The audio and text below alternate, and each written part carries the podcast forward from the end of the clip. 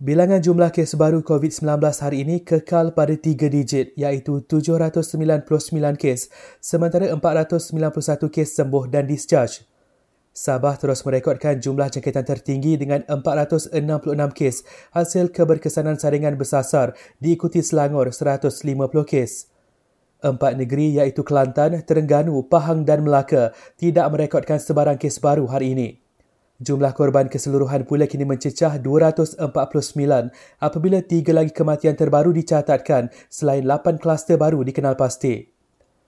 Terdahulu, kerajaan bersetuju menamatkan pelaksanaan PKPB di Kampung Padang Cik Mas dekat Baling Kedah berkuat kuasa tengah malam ini.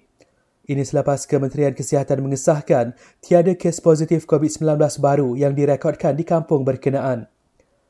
Sementara itu, Persatuan Pempamer Filem Malaysia sebulat suara bersetuju menutup operasi pawagam seluruh negara November ini.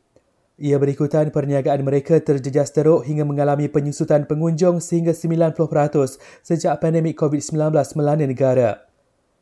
Akhir sekali, pendakwah Ustaz Abid Liu gunakan pesawat kargo untuk salurkan bantuan kepada penduduk Sabah yang terkesan dengan pandemik COVID-19.